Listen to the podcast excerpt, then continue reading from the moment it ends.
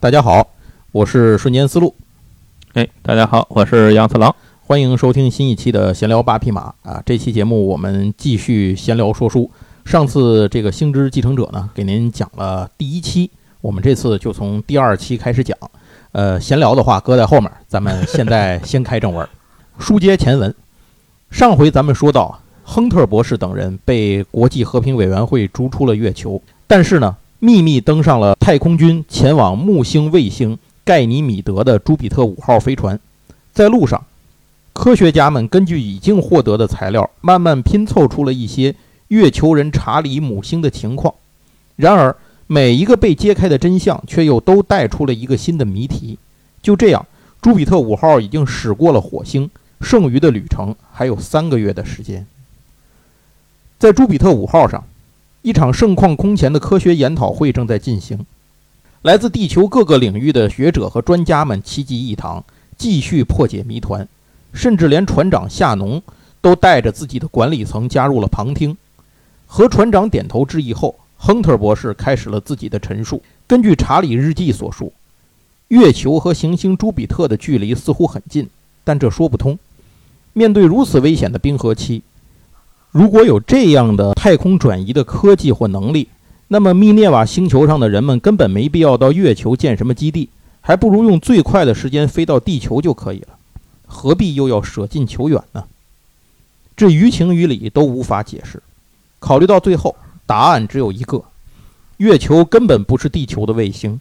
直到五万年前，月球都是围绕着米涅瓦行星旋转的。直到木星和火星之间的密涅瓦行星突然被某种武器或力量消灭，失去了母星的牵引，月球才如同一颗炮弹一样飞射而出。而月表无数的陨坑，都是被米涅瓦爆炸的残骸所砸出来的。也就是在那时，月球上无论是查理的同胞还是敌对的兰比亚人，都被岩层彻底覆盖在地下，直到这一次才被发现。说着。全息图像模拟出了亨特博士推论的情况：月球飞射而出后，就在太阳系内飞窜，直到被地球的引力圈所捕获为止。用亨特的话说，就相当于地球领养了一个孤儿。就在大家还在思索这个推论时，亨特又抛出了一个问题：假如月球是五万年前才被地球捕获的，那么在以往的四十六亿年里，就从来没有过其他卫星，或者说，如果没有卫星？那么这件事会对地球产生哪些影响？什么会发生？什么又不会发生呢？甚至于，如果没有月球，人类的文明可能诞生吗？假如这个假说被证实了，很可能许多人类耳熟能详的地球过往都要被重新填写。接着，在亨特博士之后发言的是物理学博士亚尔斯兰。亚尔斯兰博士首先重申了月球和地球之间的引力拉扯带来的潮汐效应。正是在这种引力牵引下，大气、陆地和海洋都会产生潮汐变形。但在月球出现前，地球可能只存在较弱的日潮。换句话说，如果没有月亮的潮汐摩擦，地球几乎会一直保持诞生时的自转速度。地球上的一切事物都会受到引力牵引的同时，也受到自转产生的离心力，重力大概减轻百分之十，也就是说，体重会轻百分之十。此外，大气浓度会更加浓密，质量大小和地球相似又没有卫星的金星就是个好例子。金星周围浓密的大气充满了大量的二氧化碳，带来的高温让金星变成了一颗灼热之星。假设地球还能出现植物，就能在一定程度上转化二氧化碳为氧气。但如果升温过高，地球上就会被雨林一样的环境所覆盖。这种高温潮湿的环境对于生物来说并不太适合生存，不过这都不是问题。对生物的繁衍来说，最大的问题在于强风。假如地球自转速度是现在的三倍，那么从东到西的狂风会永不停歇。这些强风的强度能轻易吹飞人类大小的物体，甚至削低山峰的高度，而且风力会形成猛烈的风暴，就像每天以十个小时自转的木星和土星一样，地球表面也会变成那样的地貌。这都是被狂风刮出来的。此外，狂风还会掀起巨浪，从而加强对海岸线的侵蚀，进而又加强了地表的风速。到时恐怕会诞生出超级台风。因此，如果没有月球，大概生命都很难存活，更别提什么人类的诞生和发展了。不过，克里斯琴教授坚持自己的观点：查理就是人类，这和有没有月球、月球在哪儿根本毫无关系。克里斯琴教授认为。人类可能过去有过被米涅瓦星球殖民的历史，但地球上的战争抹去了这些痕迹。查理在月球上看到的星球就是地球。然而，这个假说却无法解释为什么人类至今从未发现过五万年前的文明和当时大战的痕迹，一点儿也没有发现，这几乎是不可能的。另一个致命的漏洞在于，在地球上能看到的永远是月球的正面，但查理却是在月球的背面被发现的。此时。其他的生物学家也加入了发言，他们认为人类这种生物有着出乎意料的坚韧和顽强，就算没有月球，诞生生命也并非不可能，只是缺少了潮汐力，大海中的生命物质不会得到剧烈的搅拌，生命的诞生可能会推迟数亿年，然后能够抵御强风的植物出现需要很久很久，它们会稀释二氧化碳，增加氧气，虽然这个过程十分漫长，但当巨大的树木增加了之后。就会有效地阻挡强风，于是昆虫和动物就会寻找到生机。只不过它们不能离开森林，不然就会被吹飞。人类的祖先也只能在森林里存活，就算他们学会了匍匐前进，也只是减少被吹飞的概率，并且很可能被猛兽袭击。那么，赤手空拳的人类祖先该怎么办呢？在一天只有八个小时的地球上，因为没有月亮，夜晚将是一片黑暗。在短短的白天之内，人类能从如此艰苦的环境里找到足够果腹的食物，并且打造出简单的实质武器吗？他们只有四个小时出去狩猎并赶回驻地，就算偶然发现了火并学会了使用，但在一天如此短暂又狂风肆虐的地球上孕育出人类的文明是非常困难的，至少速度会被拖慢许多。此时此刻，也就根本不可能有大家坐在一起讨论的机会了。不过，听完生物学家发言后，亨特也提出了一个问题：我们人类进化的速度到底是快了还是慢了？人类并没有其他星球的例子可以做对比，但由此推论，人类是否很大的可能性中，在过去的三十五亿年里，都只是一种能够直立行走的猴子罢了？直到五万年前，拥有了月球成为卫星，人类的进化才被突然摁下了加速键呢？对亨特的问题，大家都陷入了沉思。接下来轮到古生物学者发言了。这位名叫张伯伦的古生物学家提出的问题很简单：在远古时代，身形如此笨重巨大的恐龙是如何自由移动的？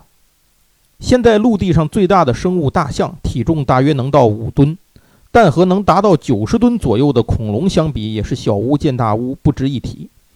这样笨重的生物，如果不是有化石存在，根本很难令人相信。按说。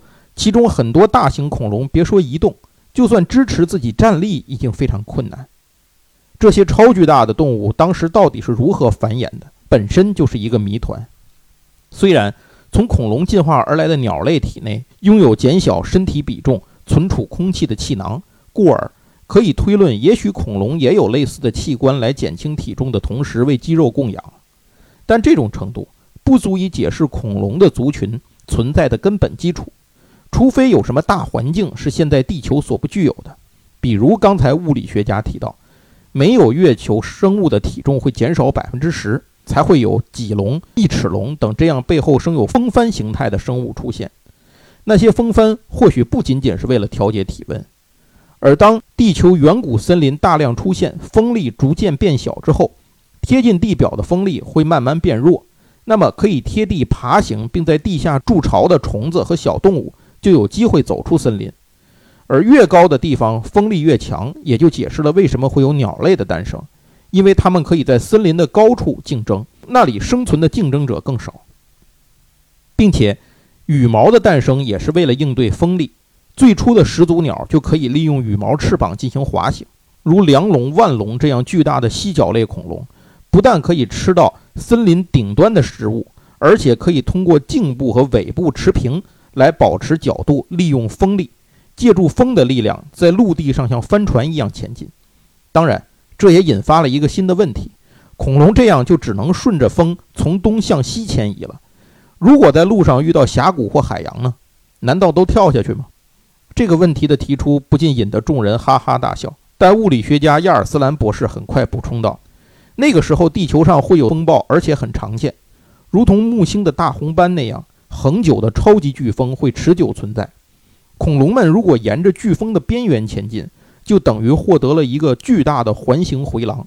或许它们也只是一直在围绕着风暴边缘绕圈儿，这也不好说。像肉食恐龙身上的羽毛，也是为了利用风力袭击那些迁移的犀角类恐龙。”为什么恐龙会如此巨大笨重？为什么它们会长出羽毛？为什么很多恐龙长着造型奇特的头骨？为什么身形庞大、无法靠自身力量飞行的风神翼龙却能繁衍生息？这一切似乎都有了一个答案，那就是飓风。哪怕在恐龙灭绝后繁荣起来的哺乳类动物中，也有很多巨大化生物，并且很多动物头上都长着似乎是应对风的器官，比如恐角兽。巨蜥、西瓦鹿、大地懒等等，而五万年前月球的出现，狂风停止，一切都产生了变化，人类的祖先才迎来了真的机会。亚尔斯兰博士话音刚落，人类学家娜娜埃莫特博士站了起来，他的观点是对前面生物学观点的一些补充。假设人类没有武器，也没有火，面对狂风、猛兽和黑暗，确实很难在森林外存活。但有没有可能，他们发现了天然的庇护所呢？这就是洞穴。当然，三百万年前，自然界猎杀的顶端捕食者是大型猫科动物，包括灵长类在内的其他动物，基本上都是它们食谱上的猎物而已。即使搬入洞穴，人类的祖先还是要面对恐猫或是豹子的追杀。在南方古猿生存的洞穴遗迹里，就发现过被大型猫科动物咬出痕迹的古猿头骨。参考现在。狒狒也有生活在洞里，但被狮子或豹子进洞捕食，狒狒却无可奈何的情况。可以推论，当时人类的祖先也面临过同样凄惨的状况。直到有一天，其中的某一个个体无意间发现了破碎的石头，非常尖锐。他们用这些尖锐的石头可以切割猛兽吃剩的残羹冷炙，并赶走豺狗，从而获得一些果腹的食物。事情才发生了变化，并且人类一直有一个疑问困扰着学者。为什么人类身上的毛发会如此稀疏？这种情况只出现在水生哺乳动物和挖洞生活的一些哺乳动物身上，但人类都不是。因此，人类成了灵长类中唯一的裸头。甚至有人为此提出过人类水生的假说。假如曾经地球的一天只有八个小时，经常一下黑一下亮，人类又长期生活在洞穴里，长时间洞穴生活的哺乳动物体毛确实都会呈现。短小稀疏的特性，比如蝙蝠。这事儿也是为了适应容易滋生细菌的洞窟生活所必须的。这就解释了人类这种特殊的存在是从何而来。当然，这引发了一个新问题：假如人类在几十乃至几百万年的时间里都生活在洞穴之中，和蜥蜴、蝙蝠之类其实并没有本质的不同，那么人类又是怎么进化为智慧生物的呢？对此，埃默特博士的猜测是，大约一百万年前，人类的祖先体毛减少的另一个原因，可能是为了减少体味，增大在黑暗中存活的概率。尤其是他们掌握了武器这种后天的尖牙锐爪之后，大型猫科动物就很难再讨得便宜了，甚至自己也有可能被智人捕杀。而随后从自然界获得的火种这种东西，点燃了黑暗。大约八十万年前。在火的帮助下，人类不再为黑暗所困，但是气候日益寒冷，让智人们不得不沿着海边的洞穴迁移，从而足迹遍布了整个欧亚大陆。但是，随着冰河期的到来，很多早期人类被灭绝。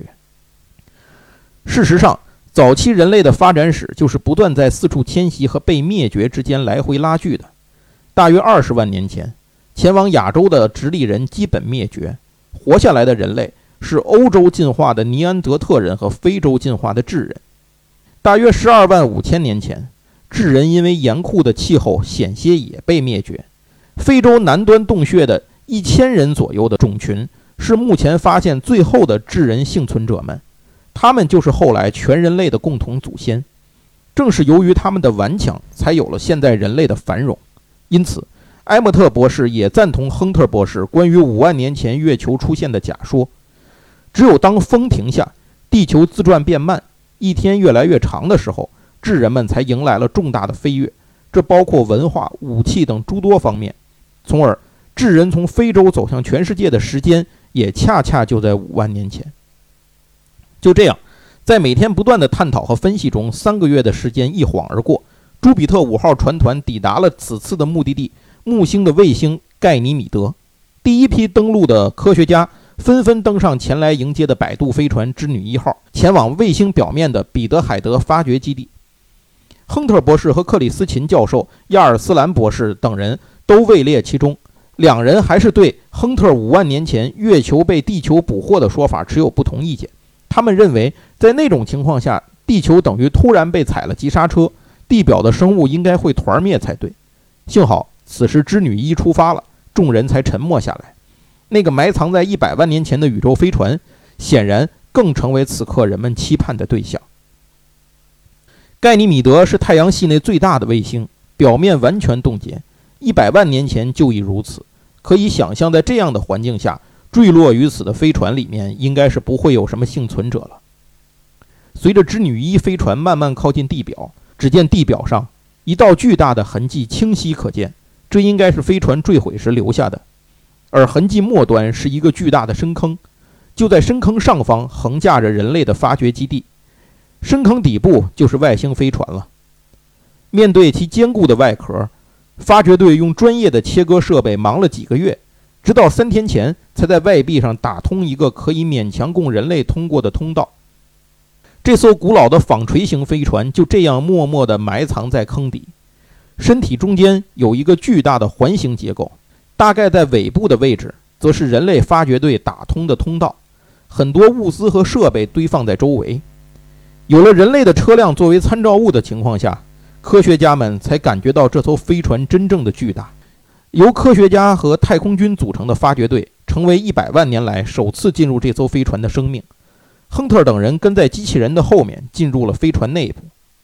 借着灯光，可以看到飞船内的结构。所有通道都呈现曲面，有些类似生物机理的金属舱壁蜿蜒曲折。两边更有许多通往不知延伸何处的通道。整个通道里从上到下都铺满了冰霜，寒冷一百万年来已将飞船彻底侵蚀。不久之后，一行人走到了之前机器人探查的终点，再往前就是人类真正意义上一无所知的区域了。巨大的通道空间让科学家们已经得出了第一个结论：飞船主人的身高恐怕在四米左右，是真正意义上的巨人。就在感叹之时，克里斯琴教授突然脚下一滑，摔倒，顺着下坡的通道滑了下去。旁边亨特博士也只来得及阻拦了一下，也被挂倒。两人直接摔进了一个黑洞洞的房间。其他人一看不好，赶紧追了上去，生怕两人遇到危险。然而，当大家陆续进入那个房间的时候，却只看到两位科学家呆呆地站在门口发愣。灯光所及之处，全都是生物的遗骸。而且这些生物，人类并不陌生。从剑齿虎到西瓦鹿，从星尾兽到大地懒，整个巨大的房间里如同一个远古自然博物馆，陈列着各种史前生物的尸身遗骸。生物学家赶紧告诉众人，千万不要碰触这些被冰冻的遗骸，否则可能令其损伤。从现场情况分析，这些生物在飞船坠落时应该都还活着。眼前的发现几乎让所有人陷入了失语的震惊之中。能亲眼看到这些远古生物，几乎是现场每个人都从来没有奢望过的事情。不过这个时候，站在队伍最末的女人类学家埃莫特博士却注意到一个盛放生物的实验台是空的。他本能地走出房间，顺着通道向前走去。果然没有多远，发现了一个倒在地上的黑影。这个影子正是人类的祖先智人。随后。赶到的亨特博士等人感到了非常疑惑：为什么只有智人没有在饲养室内，而是倒在了过道里？智人要去哪儿呢？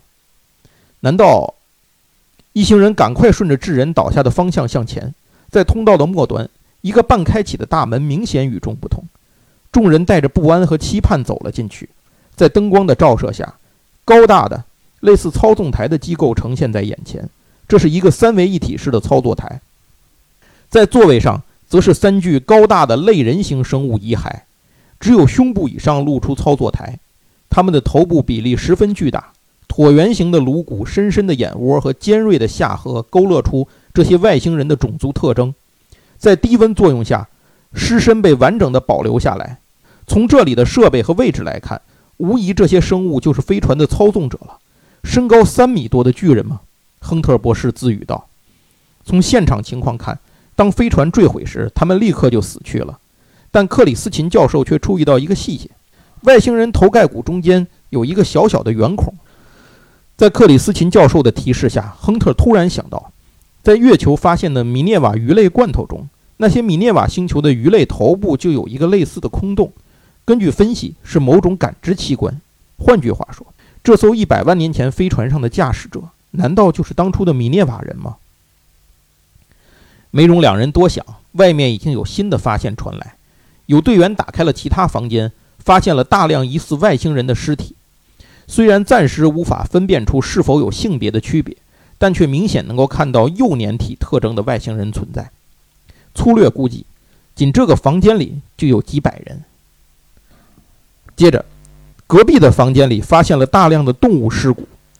外观呈现牛马大小特征，共同点是头部中间都有一个圆形的孔洞。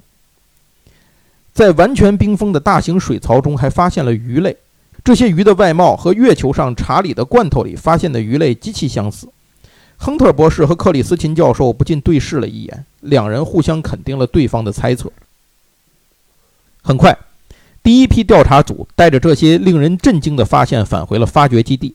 第二批调查组轮换进来继续考察。不久之后，基地会议室里，科学家们齐集一堂，开始了第一次发掘会议。这些外星人暂时被命名为盖尼米德人，但大家都相信他们很可能就是米涅瓦当初的主人。以尸骸为基础，复原了飞船上发现的所有外星生物的骨架结构，从鱼类、爬行类、类似哺乳类，再到外星人，其生物架构相当全面。这些外星人的脑容量约是人类的两倍，手指有六根，非常纤细，比人类多出的一根手指是在大拇指对应的位置，就好像在小拇指旁还有一根大拇指一样。这艘飞船的任务看起来似乎是搜集地球上的生物样本，但奇怪的是，似乎作为草食动物饵料的植物却并非来自地球。无论复原外形还是 DNA 比对，这些植物都跟地球毫无关系，它们应该是米涅瓦上的植物。换句话说，这艘飞船上的地球生物都是被确认习惯于吃米涅瓦植物的。这显然不是去捕获地球生物的飞船能提前预料到的情况。以此判断，这艘飞船的任务并不是去地球捕获样本，而是直接从米涅瓦星球出发的时候就带上了这些习惯吃米涅瓦食物的地球生物。恐怕在更早之前，盖尼米德人已经在米涅瓦的生态中引入了地球生物进行繁衍了。而这其中就包括了智人。综合以上分析，这艘飞船应该是一艘殖民船，搭载了数百名盖尼米德人和动物，以及足够的食物。目前尚无法分析其飞船动力原理，但想来应该是可以在星际间进行移动的恒星级别飞船。但米涅瓦距离太阳过远，难以孕育生命，这个条件是不变的。为什么能诞生出这些高大的种族呢？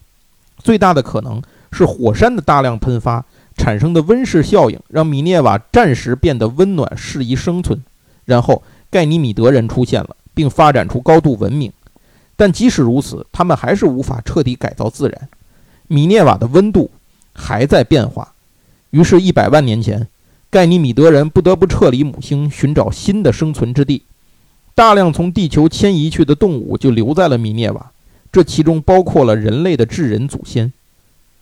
由于当时米涅瓦有月球，所以其实和现在地球的进化条件也差不多。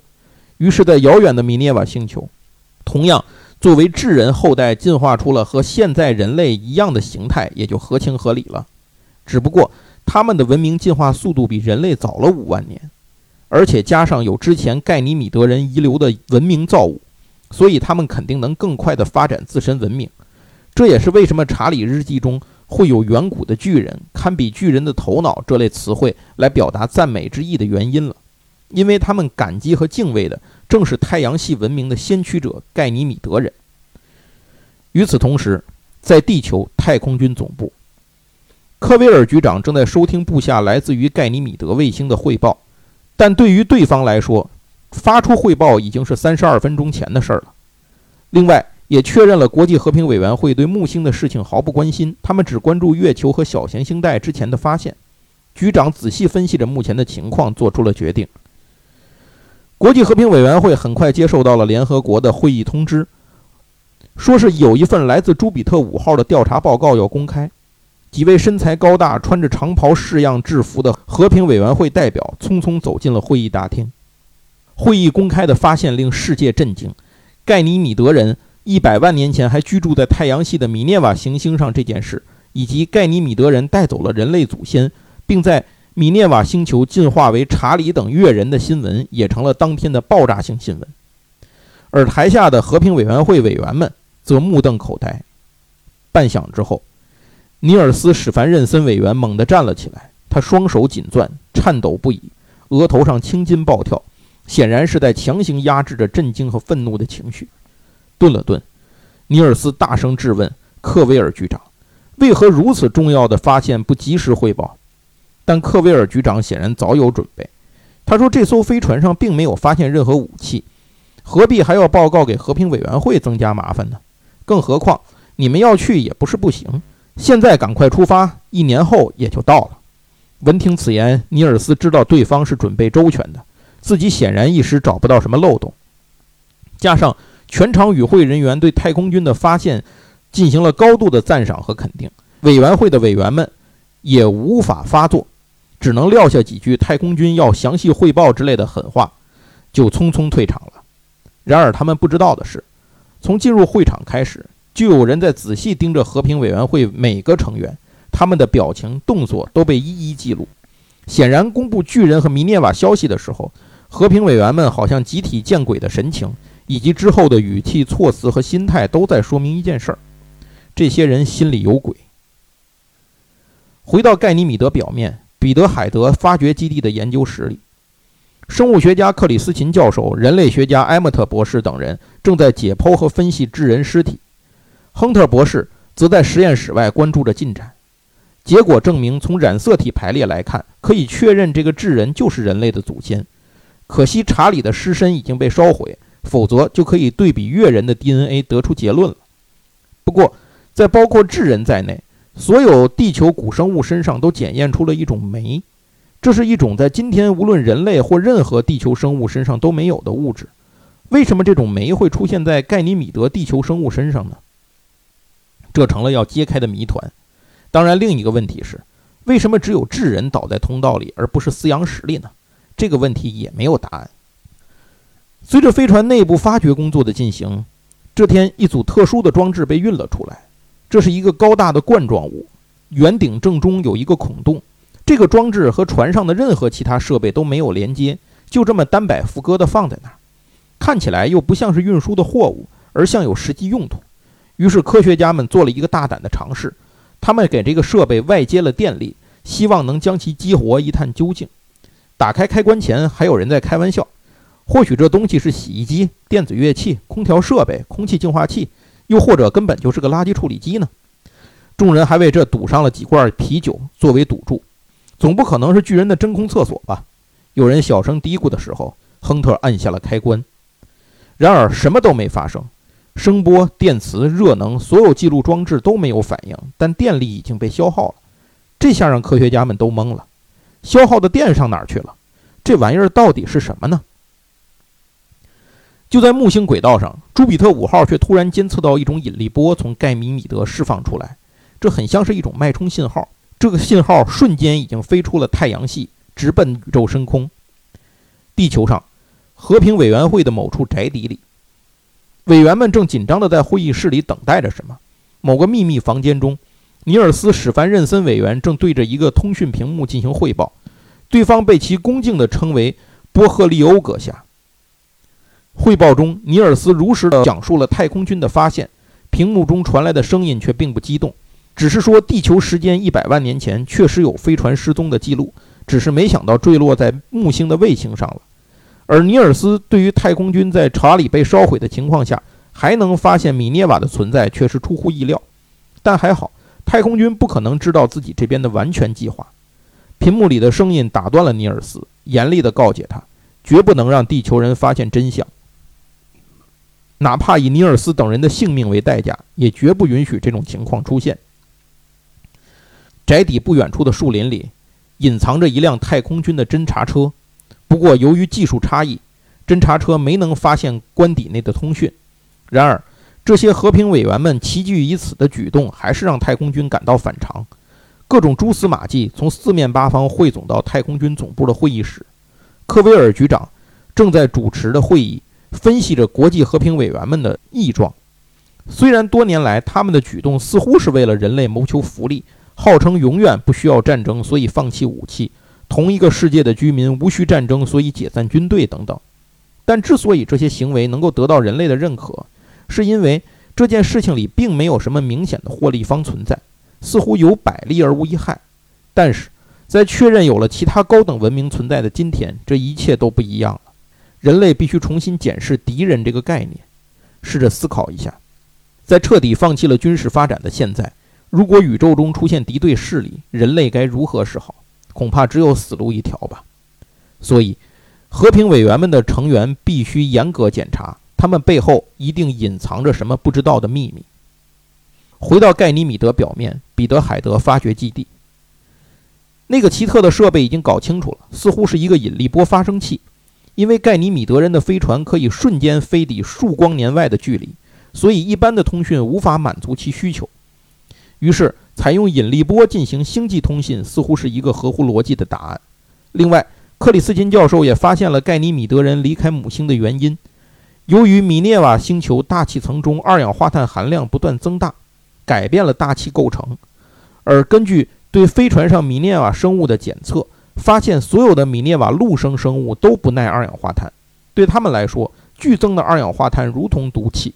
所以，之所以飞船上所有的米涅瓦陆生生物都是残骸骨架，而不是和地球生物或水生生物一样是活体遗骸，其原因就是因为装上飞船的时候，它们就是骨骼标本。换句话说，很可能那个时候。米涅瓦星球已经没有盖尼米德人之外还能存活着其他陆生生物了，而地球的生物的二氧化碳耐性远强于米涅瓦生物，所以盖尼米德人才会想到从地球运生物过去研究或改良。而这些移居米涅瓦星球的地球生物体内所特殊的酶，应该就是来自于当时的某些实验。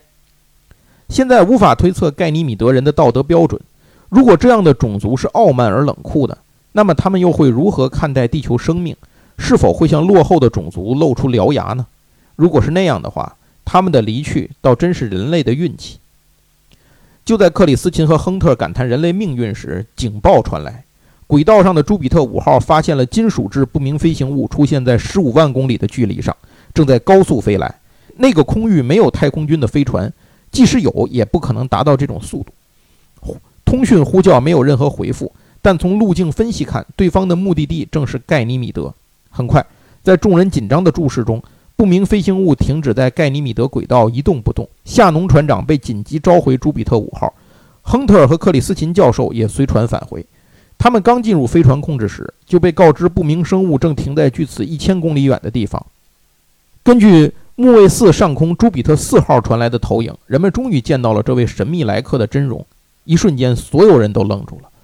这艘不明飞行物外形非常眼熟，和盖尼米德上坠毁的那艘外星飞船几乎如出一辙。纺锤形的船体中部有一个环形结构，四周有多组伸展开的翼状装置。唯一的区别是，眼前这艘船船体完好无损，并且目前敌友不明。突然，一个小型物体从对方飞船上分离出来，直奔朱比特五号。众人非常紧张。朱比特五号紧急启动规避，但似乎已经来不及了。所有人都做好了被对方武器击中的准备，但是这样的事情并没有发生。那个物体在朱比特五号旁边停下来，是一个如同蛋形的物体，不断重复着闪光，似乎是申请登舰。然而，地球太空军总部出于安全考量，直接否决了接触方案，要求先尝试间接交涉。但那个弹状物又发射了信号，这次不是闪光了，却换成了全息投射。霎时间，三个高大的生物影像出现在朱比特五号前方，是三个活生生的盖尼米德人，和飞船遗迹里发现的外星人尸骸复原图几乎一模一样。对方展示了蛋形物的内部，内部是一个空置的空间，似乎是邀请人类代表乘坐进去。我要去，克里斯琴教授也不管什么局长的命令了。到了这个时候，哪个生物学家不想亲眼看看外星人呢？何况他们或许和人类的诞生有千丝万缕的联系。随后，亨特等多名科学家也纷纷报名。考虑到地球的通信回复还需要将近四十分钟，夏农船长决定将在外，军令有所不受。他命令副舰长带领另外四名军官陪同克里斯琴教授和亨特博士进入了外星飞行器内部。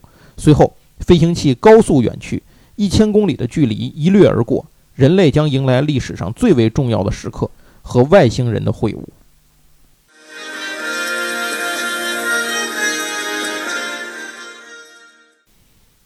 第二期的《星之继承者》的故事，咱们就讲到这儿。呃，非常感谢您的收听啊！其实我们在上期播出来之后呢，嗯，我跟杨总都吃不准大伙儿是不是喜欢这个形式，毕竟跟我们以前都不太一样。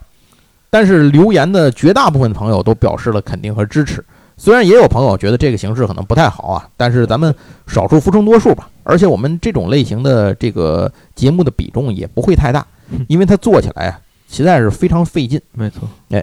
另外，让我们觉得比较振奋的一个事儿是，有朋友还吃了杨总的安利啊，去 去买了那个李维东博士那书，然后还有朋友跟跟我们解答了这个李维东博士是什么人啊，我觉得这个大伙儿还挺热心。另外，看到了很多朋友交流的内容，都是以前看过类似的东西，这一看呢，年龄可能就确实是都跟咱都差不太多。因为今天录节目之前，我跟杨总其实还是准备了很多，因为一会儿后面输出还是靠杨总 这些这些东西都得杨总了解。我们聊的时候，我就发现小时候有很多书，其实经过杨总的提示，我发现我也是看过的。就是很多事情啊，这些经历的这些个闲七杂八、怪力乱神、稀奇古怪的这些事儿，小时候都听说过，都了解过。另外还有一件事情，就是这个我们要说一下，就是这个节目为什么它很难连续去制作？因为我有朋友提出来说，能不能连续播四期就讲完就完了？呃，我说这真的不行，为什么呢？因为我首先我们播第一期的时候没想播，那期是那个大白鲸那个东西没带着，没法办了，只能用那个节目。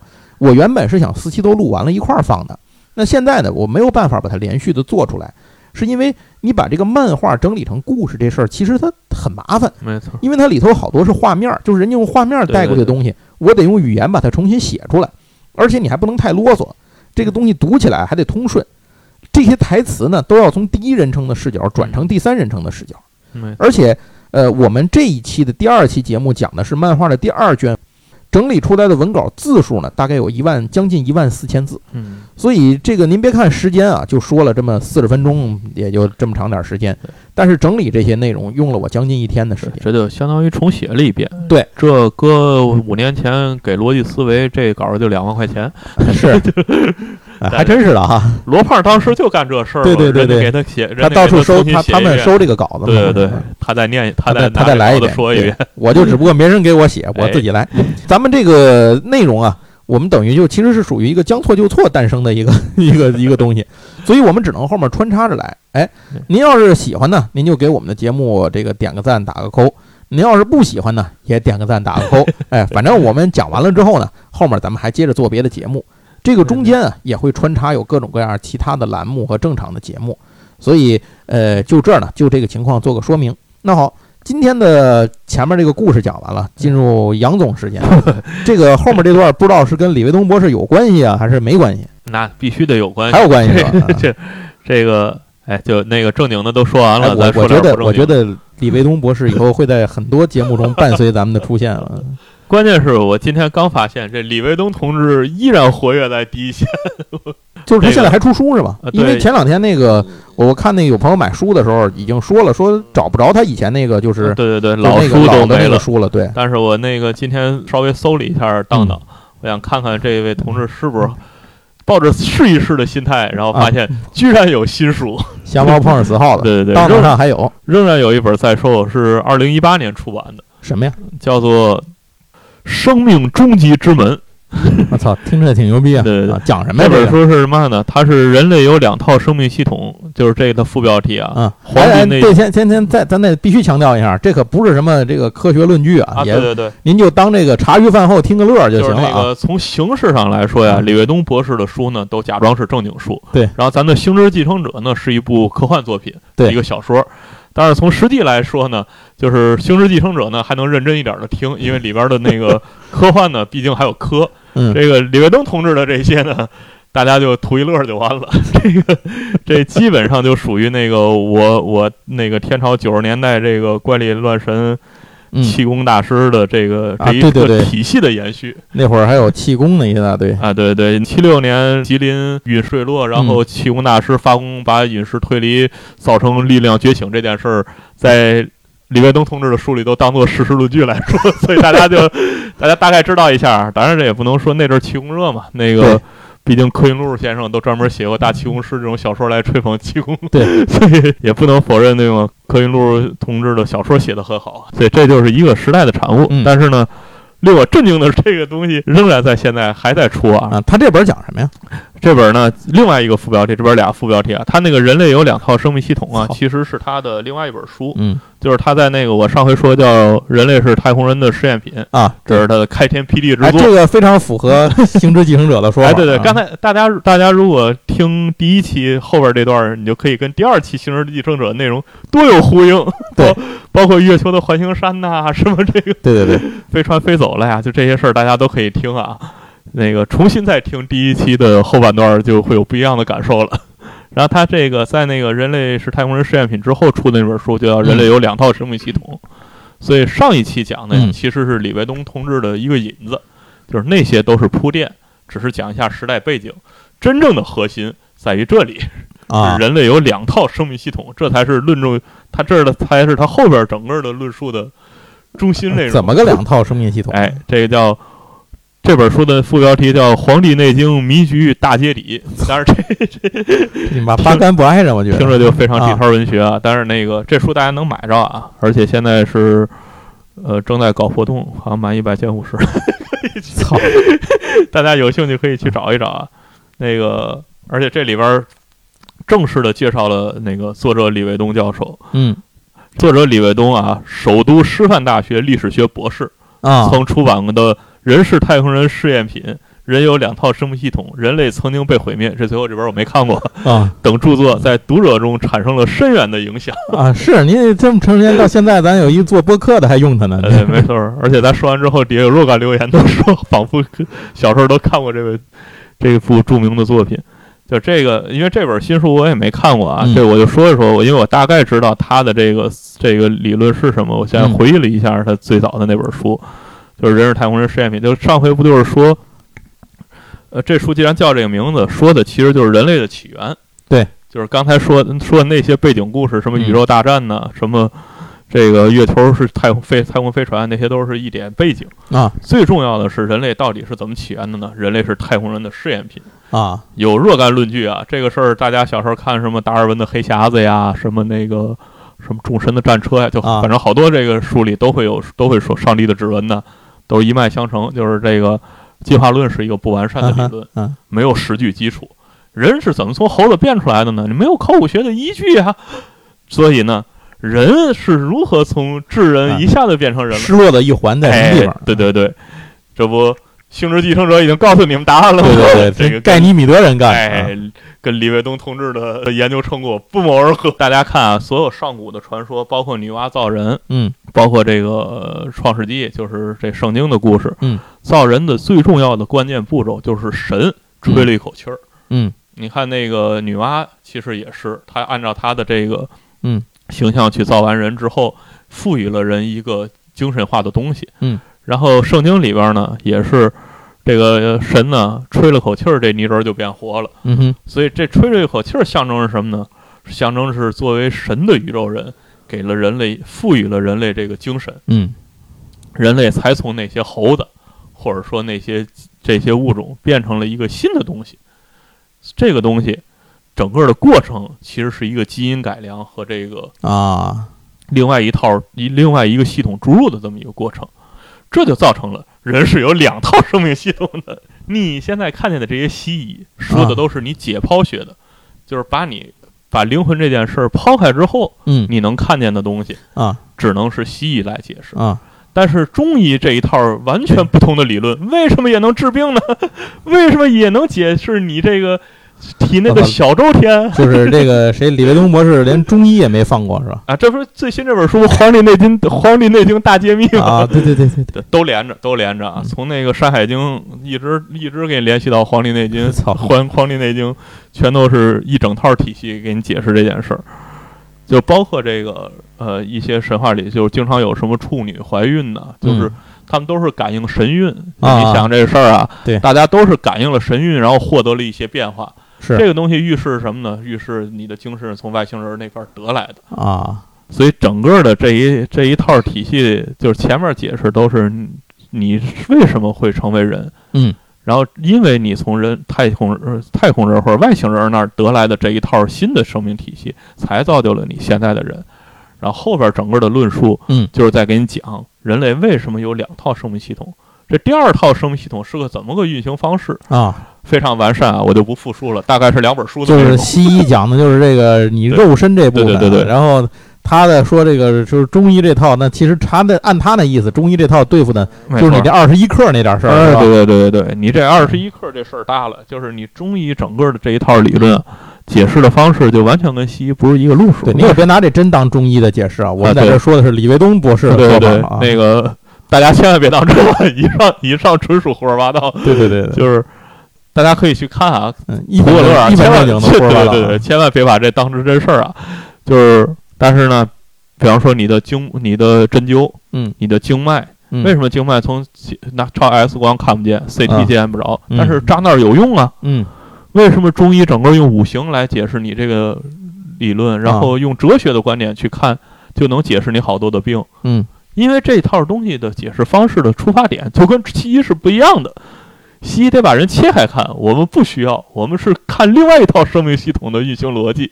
啊所以呢，这一套东西之所以流传下来，但是人说不出道理了，也是因为这个神走了，啊外星人都离开了，这个巨人们的那一那一套那一那一代已经失传了。啊他的他的论点是呢，早年间呀，就是比方说大家去看《封神演义》啊，我们的论据好像都奇奇怪怪的。就是你看啊，《封神演义》说的其实就是这个仙人，就还没有神的时候，啊仙人跟人是共处一室的。其实这一点，大家去看腾奇龙版本的《封神演义》是解释的更明白，比我们的《封神演义》要比比滕滕奇龙这都变论据了，哎，对对对，呃，不不不，这是我说的啊，啊就是大家去看滕奇龙那个，其实说的更明白，就是仙人是个什么东西。嗯。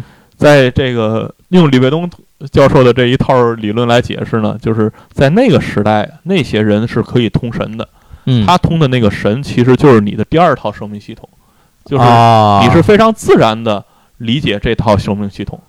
但是因为仙人们也都没了，啊。包括什么老子啊，就是公元前五百年那一套那嗯。那一代的大神们嗯都已经故去了。嗯。他们其实多少还保留着上古的这些通神的这些通技能神的，对，啊。原来呢神就是这样，就是神啊。对于自己的理解就是跟解剖学就没太大。姜子牙就属于练了四十年，最后师傅说你通不了呗，不不，对对，这个姜子牙同志就属于只能当那个徒当徒弟是为什么？就是因为这个，就是这个真正的先人们多少嗯。还保留着这点东西，所以他们呢是在自然的能够通神，但是他们非常努力的想把这事儿告诉这些底下的这些已经退化了的人，嗯所以写下了《道德经》啊。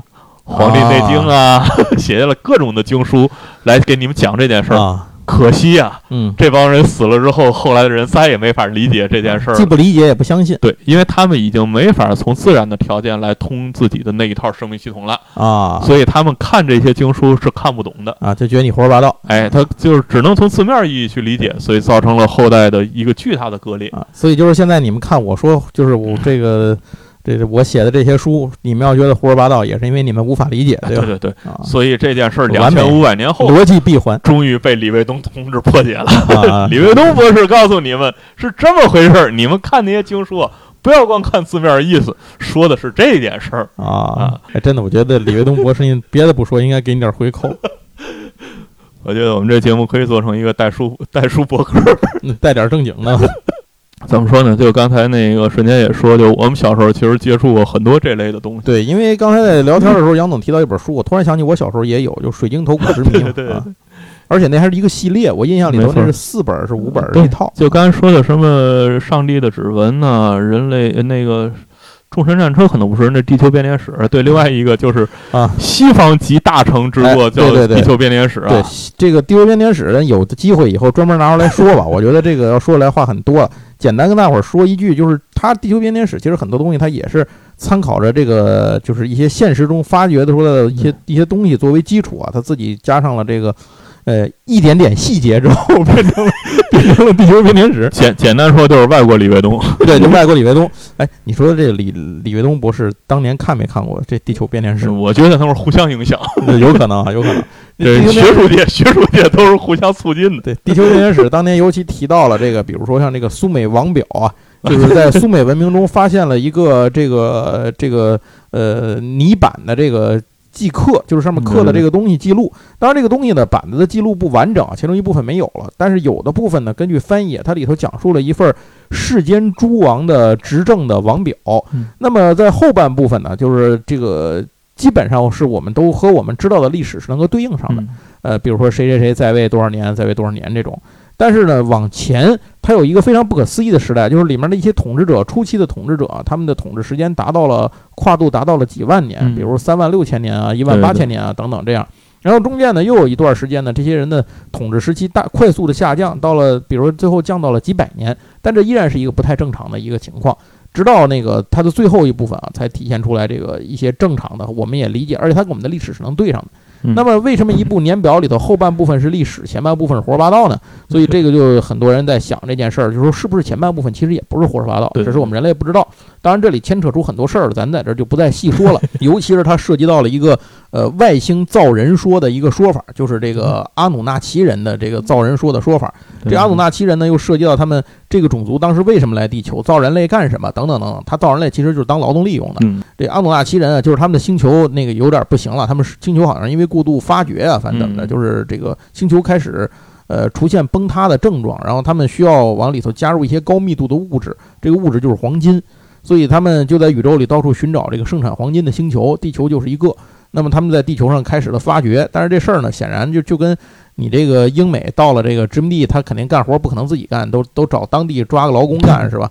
到地球来呢，他们也是阿努纳奇人，也不是自己干活的，所以他们就是首先他们做了很多事儿，比如说他们先研究了一些，嗯，和人类和地球上各种生物的基因开发工程，就是想找到适合地球生命的形式。这就是为什么第一批在人类的传说里头有很多奇形怪状。你说咱是妖族啊，是神仙也好，比如什么嗯羽蛇神啊、埃及狗头神啊等等，咱中国也有很多这种就是这种妖族大能的这些个各种各样的说法，对它不是正常人类。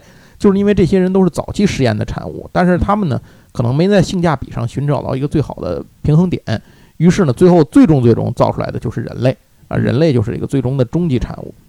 这不就是李卫东博士 哎，对，就所以我就觉得这玩意儿都差不离呢互。相 互相影响，互相影响，都差不离互相影响。所以这就是阿努纳奇创造人类的这么一个说法。当然，这里头也解释了很多问题，比如说这个为什么那些人执政时间都这么长，因为他们本身就不是地球人，哎，他们就是阿努纳奇人。后来为什么时间突然间缩到几百年了呢？就是因为他们变成了这个阿努纳奇开发的这个完成品，就是下一代往下这些世代。但是生命创造的生命是有限制的，就是它不能够生命被生命所创造出的生命不能自己自动繁衍。所以最后为了让人类获得繁衍的这个功能呢，那么它的代价就是在寿命上要大大的折损。所以这就是为什么后来人类获得了繁衍的能力之后呢，这个你看那些人的寿命却变成了这个短短的几十年，哎，原因就是这么回事儿。当然，这话说起来呢，又不是三两期节目说得完的，这事儿就非常多了。地球编年史是长达七本的巨著。对巨著，然后这里头尤其他提到了一些有意思的事儿，比如说阿努纳奇人的形象或者什么的，比如他提到这种半人半蛇的生物啊，就是这个这个在在苏美的这些传说里头，确实是都具有的。而且你像在南美玛雅人的传说里头，羽蛇神这种也是有。我们这里也很有。李卫东博士的重点论据之一：女娲和伏羲。对对对。回到中国，咱们最熟悉的女娲、伏羲呢，都是半人半蛇的这个大能。而且大家知道吗？女娲和伏羲出在汉朝出土的时候，不光是人手蛇身，手里还拿着那个圆规和尺子和那个尺子呢。这怎么听像共济会呢？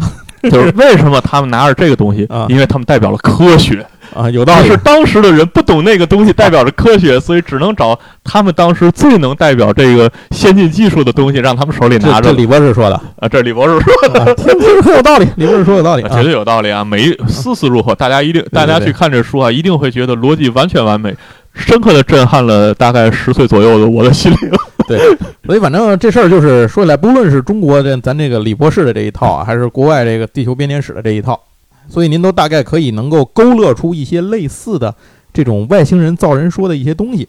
那么它里头衍生了很多，像刚才说的阿努纳奇人啊，然后还有这个他们的 这个行星，比如尼比鲁星球 啊，这个尼比鲁是不是就是咱们说的这个米涅瓦呢？是吧？哎，这又有一些说法。另外，关于这个就是木星和火星之间小行星带的这个来源是来自于地球一个，就是来自于太阳系内已经这个碎掉的一颗行星，这个说法也是一直有古来有之啊。同时，它在这些个。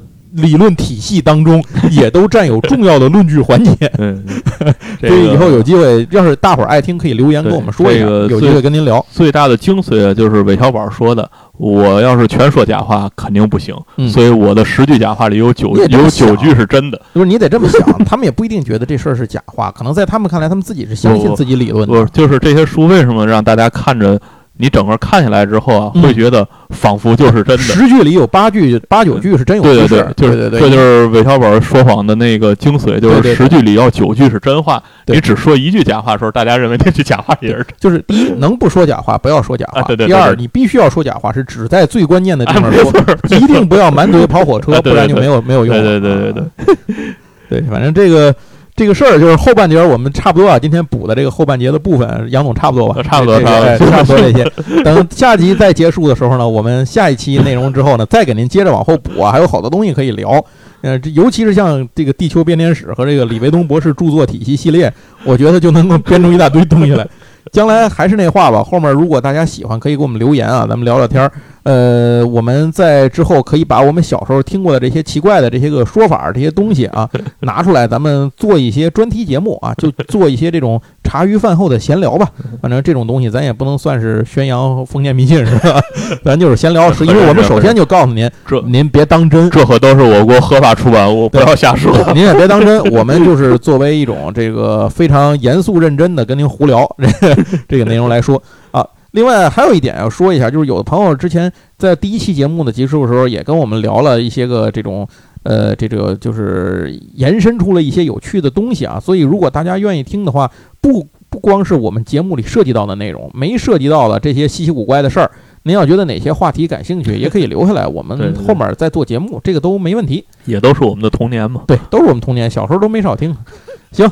那非常感谢大家收听这一期的闲聊八匹马。那我们这是我们呃《星之继承者》的第二集呢，就到此结束。后面第三集的时候和您再接着聊。谢谢收听，拜拜，拜拜。